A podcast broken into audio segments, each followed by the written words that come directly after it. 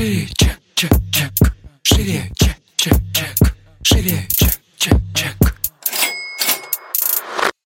Всем привет! Это выпуск подкаста «Шире чек». Меня зовут Ира Подрез, и дважды в неделю вы слышите мой голос. В этом подкасте мы говорим про продажи, как перестать их бояться, что делать с синдромом самозванца, как поднять чек и начать зарабатывать больше. Ну и самое главное, к чему мы с вами идем, это системные продажи. Мы давно с вами не слышались, я давно не отвечала на ваши вопросы, поэтому сегодня традиционный выпуск с ответами на вопросы. Если вы на меня не подписаны, не понимаете, на чьи вопросы я отвечаю, то рекомендую подписаться на мой инстаграм. Там периодически я выкладываю окошко, где, собственно, мои читатели задают вопросы, а я потом на них отвечаю в подкастах или же сразу в сторис. Погнали. Шире.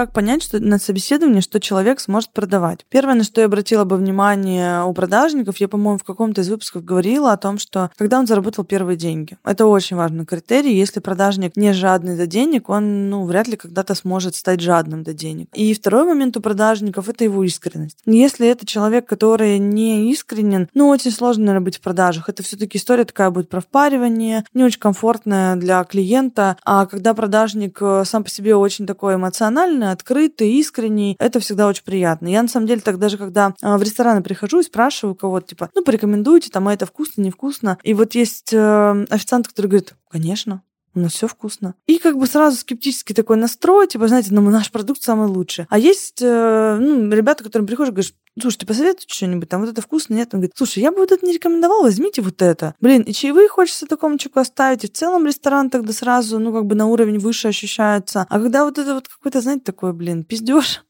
Короче, не люблю я такое. Вот. И поэтому на это бы я тоже обратила внимание, как человек вообще, ну, общается, как минимум. Потому что с клиентом это же, это же тоже будет, ну, как бы общение. Просто оно будет нацелено на продажу, но если так тоже разбирать, что все в нашей жизни продажа, в том числе там, да, блюда в ресторане, идеи, мысли какие-то, же тоже все про продажи. Ну вот, поэтому здесь будет эта составляющая играть немаловажную роль. Следующий вопрос у нас такой, он тоже как бы как ситуация. Как понять, что я делаю не так? Отклики на вакансию пишу, разные... А, а, отклики пишу типа разные. Портфолио есть, но не отвечают. Ценности пишу, чем могу помочь, тоже пишу. А, что необычного сделать? Э, спрашиваю, что понравилось, да, клиентам. И клиенты отвечают, что есть эксперты лучше, работа лучше, э, я типа туда не туда иду или я вообще бездарь. Ну, если вам клиент, вы классно на самом деле, что вы спрашиваете, да, у клиента, что что понравилось, что не понравилось, почему вообще вам не отвечают. Вот. И если клиент вам напрямую говорит, что, знаете, ну, есть как бы лучшие кандидаты, есть лучшие работы. Здесь первый момент работать над экспертностью, и второй момент посмотреть соотношение цены и ценности, которые вы даете. А, возможно, вы не вписываетесь в рынок. То есть, если вам напрямую отвечают, что есть кандидаты с лучшими кейсами, и, судя по всему, за эти же деньги, ну, есть э, вариант подумать над тем, а какие кейсы вы предоставляете, да. Возможно, подтянуть экспертность, возможно, подтянуть кейсы, может быть, лучше оформить кейсы. У многих вообще нет оформленных кейсов, как бы очень сложно, а, ну, здесь как бы оценивать адекватно как-то. А, поэтому покопаться в этой, ну, с этой точки зрения, ну и не забывать, конечно, о том, что рынок — это динамичная история. И есть ребята, которые, да, развиваются там быстрее, лучше, сильнее, а, и, возможно, вы идете не к тем клиентам еще. То есть клиенты не вашего уровня. Это тоже надо понимать очень трезво. Здесь я не хочу, знаете, как сказать, ну, обидеть как-то кого-то, да, но это реалии рынка, что для каждого клиента клиента есть свой исполнитель. Есть клиенты с бюджетом 10 тысяч рублей и есть исполнитель на 10 тысяч рублей. Есть при этом клиенты, к примеру, на 100 тысяч рублей, есть исполнители их уровня. И здесь очень важно, чтобы вы совпали своим портфолио, а, чтобы вы совпали своим предоставлением вообще услуг, а, и, ну, как бы, чтобы клиент понимал, что да, вот те деньги, которые я плачу, это адекватные деньги за услугу такого формата. Вот тогда у вас не будет отказов. И в целом вы будете тогда нарабатывать опыт, да, и немножко подниматься по лестничке вверх. Вот. Но если у вас изначально разрыв, конечно, вы не можете найти клиентов. И это, собственно, про то, что я говорю относительно цены.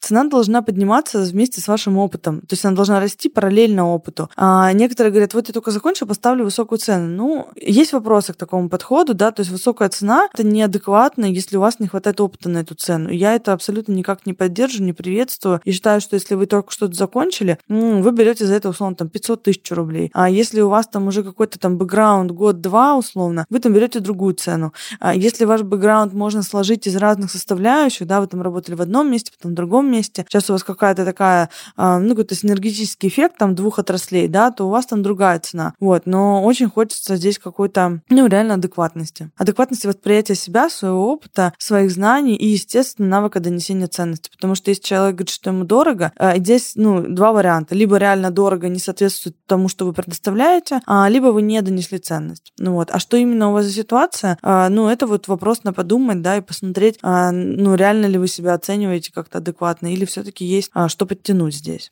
Так, идем дальше. По каким критериям выбрать правильно сотрудников в команду? Я бы, наверное, здесь обратила внимание на то, что для вас лично важно, потому что критерии от разных команд могут быть разные. Например, у кого-то важный критерий креативность, да, и вот им там человек может быть супер безответственным, но при этом очень креативным, и мы будем это как бы терпеть. У нас просто так работает ДИС.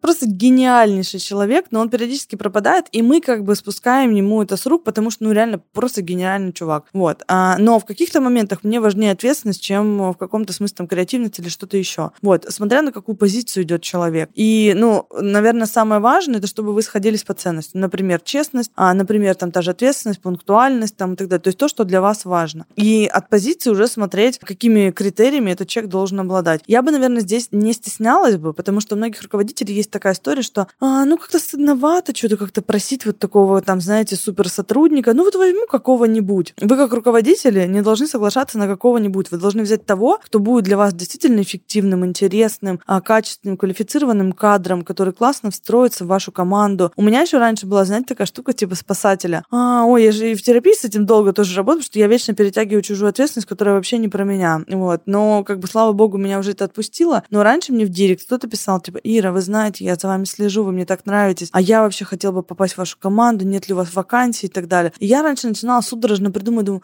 блин, может быть, взять, а может быть, человек действительно какой-то очень классный, мы выпускаем. Сейчас я честно говорю, ребят, типа, у меня команда укомплектована, у нас там 10 человек, мне больше не нужно. И, ну, прям как бы отказываю, да. А, не стараюсь кого-то спасти в каких-то жизненных ситуациях. Или кто-то говорит, знаете, это тоже история про то, что тебе говорят приятное что-то, а ты такой, типа, падла отказываешь человеку. Вот, но здесь я тоже говорю, спасибо большое, типа, да, мне очень приятно, там, что вы следите, мне приятно, что там мы по ценностям с вами сходимся. Ну, как бы, да, команда укомплектована. Вот, поэтому я как руководитель перестала играть роль какого-то, знаете, типа Ноев ковчег. я всех собираю, и тут как бы непонятно, что они будут делать, но вот я как бы собираю, потому что у меня же тоже было много ошибок довольно при работе с командой, и это одна из ошибок. Брать не тех, кого ты действительно хочешь взять, и кто тебе действительно нужен, а как бы всех, знаете, на всякий случай, а вдруг пригодится. Нет, и я сейчас не собираюсь даже увеличивать штат, потому что мы явно этим штатом можем там, 10 и 15 миллионов в месяц генерить, и нам точно не нужно будет больше людей. Вот, а может быть мы и больше сможем генерить. То есть я прям цель себе поставила не увеличивать количество штата, а прям без острая необходимость. Вот как будет острая необходимость, тогда мы какого-то человека точно возьмем. Пожалуйста, только не пишите мне в директ с предложениями взять, когда у нас откроется вакансия, потому что я эту вакансию предложу кому-то лично, кто, кого сама найду, в общем-то. Поэтому как-то так э, ценности это, наверное, первостепенное из всего, что может быть. Чек, чек, чек. Живее. Ну что, на этом мы с вами заканчиваем. А, обязательно подписывайтесь, ставьте нам звездочки в iTunes, пишите комментарии, подписывайтесь на мой блог. А, и услышимся с вами в следующем выпуске. Всем пока. Шире, чек,